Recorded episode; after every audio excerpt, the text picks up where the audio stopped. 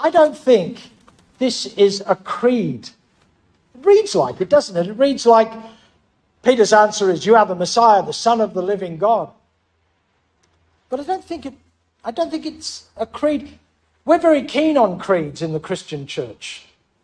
We've had them since the beginning, and if you didn't get it right, depending on when you lived, you might find yourself ostracized.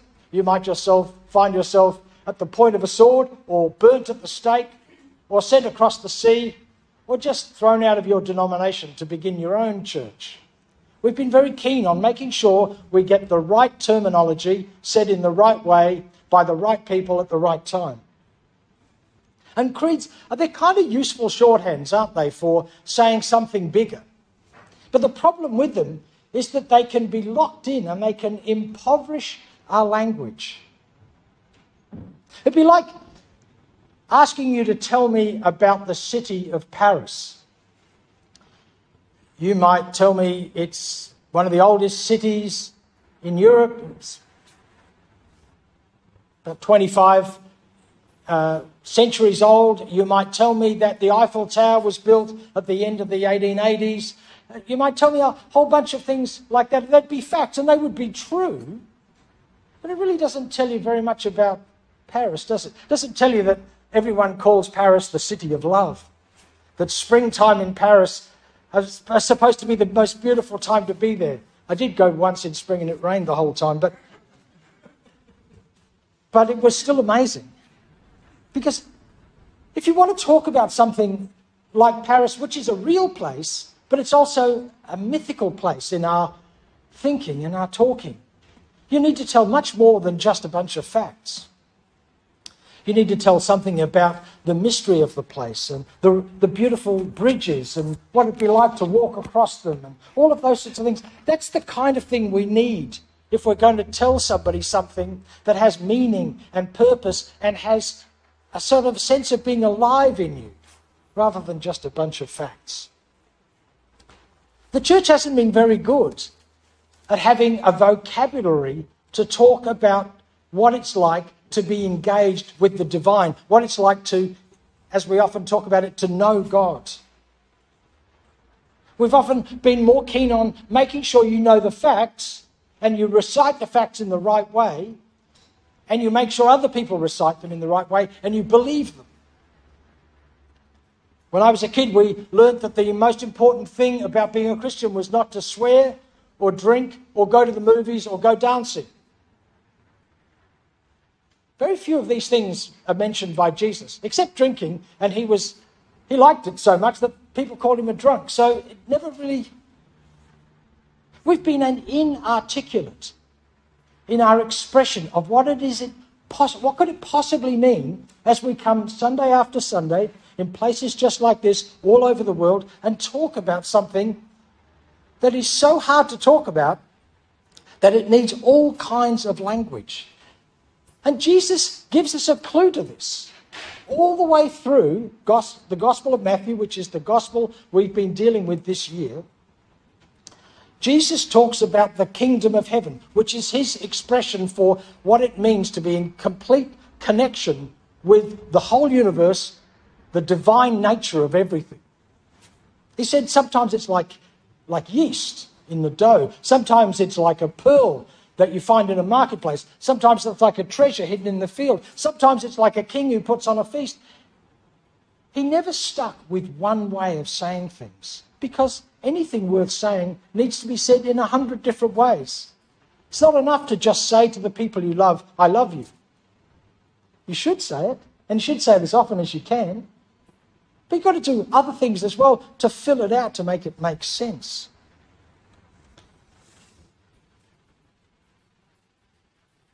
Jesus did this all the way through. He compared the kingdom of uh, the kingdom of heaven, his language for God.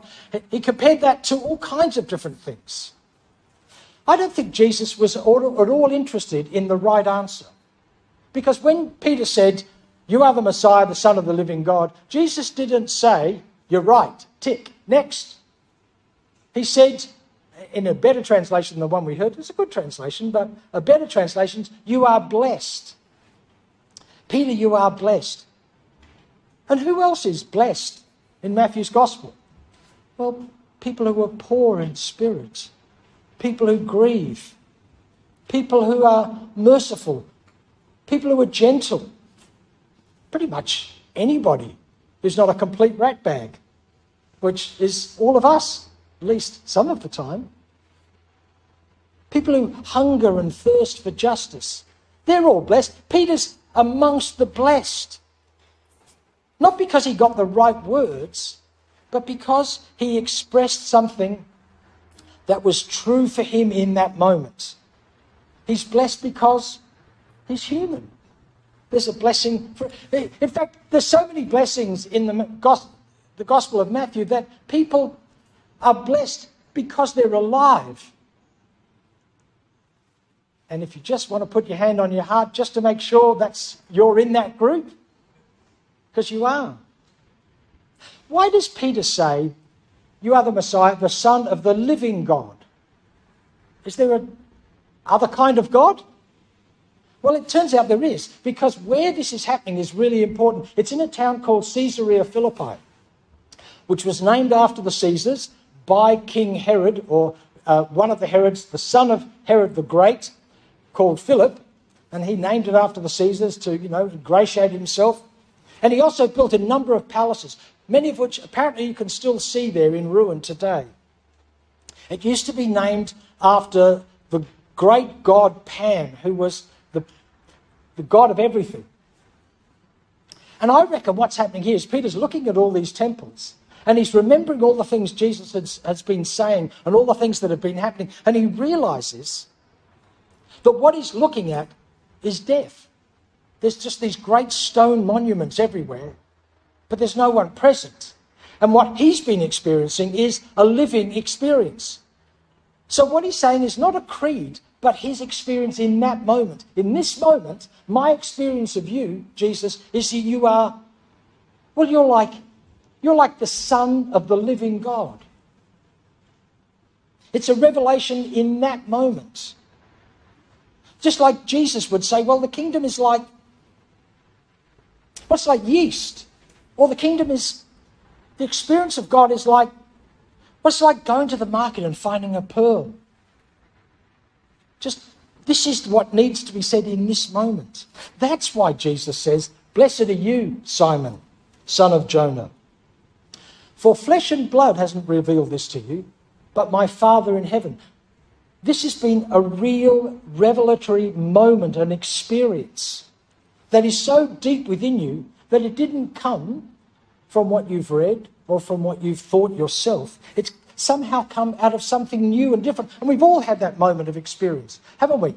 Sometimes, you know, you just be with somebody you love deeply. Sometimes you'll be sitting alone on a beach watching the sun go down, and you just get a moment when, just for a moment sometimes, it all comes together, it all makes sense. Where did it come from? Well, it came from everything. But it came as, if you like, a revelation. They're a dawning of, the, uh, of, of, of, authentic experience. And isn't that what we long for more than anything else? Is authentic experience. Today, if you want to go to a travel agent to talk about going to another place, what they will try and sell you more than anything else is not just going there, but going there to authentically experience what it's like to be in that place. You can meet people who live in that area who will take you to their homes and give you their food because we want to come back not having seen a postcard of Paris. We want to come back having experienced it deeply. We want to be authentically experiencing life. And yet, Jesus is being specific in this moment too. He's not just making up creedal statements that all have to be sort of pasted on the wall and believed and saluted to. He's right in the middle of the moment too because he says, You are Peter which we figure out might have been a nickname that Peter already, uh, that Simon already had. It means rock, small rock. And it might have been that, or maybe Jesus gave him this nickname.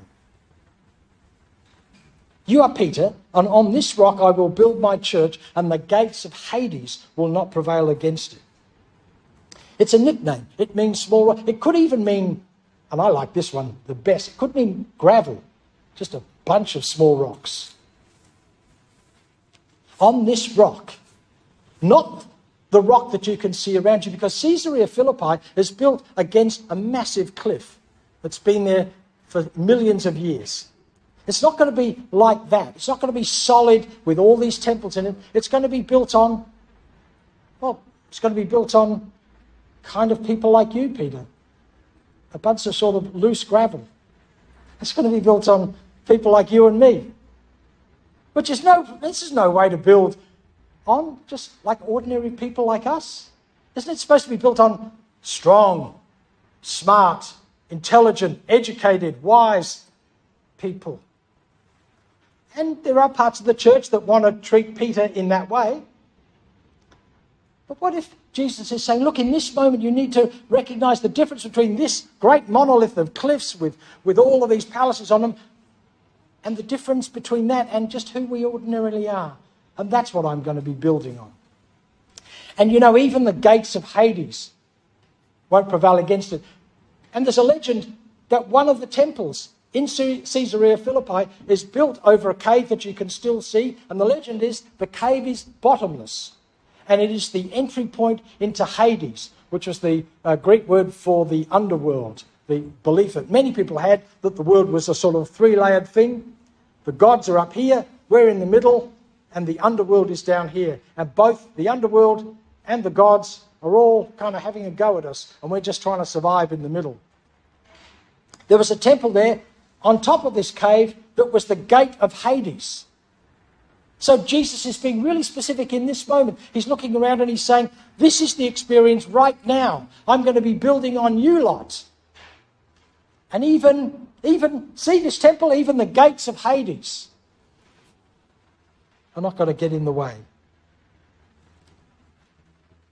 We are the blessed. Peter was the blessed. The poor in spirit are the blessed. Little children are blessed ordinary people are blessed. Not just the great and the good, but the ordinary and the humble. And on this, Jesus says, in this moment, here now, in this way of talking about it, because tomorrow we'll talk about this differently. Because today you might be in total despair. And you need to know that blessings come to the grieving and the hurting and the despairing. Tomorrow, you might be on top of the world because a couple of things happened or a couple of things didn't happen. And suddenly you feel alive. And you're blessed for that too. And then the next day, who knows? And the day after that, who knows? It's specific to this moment the experience of being blessed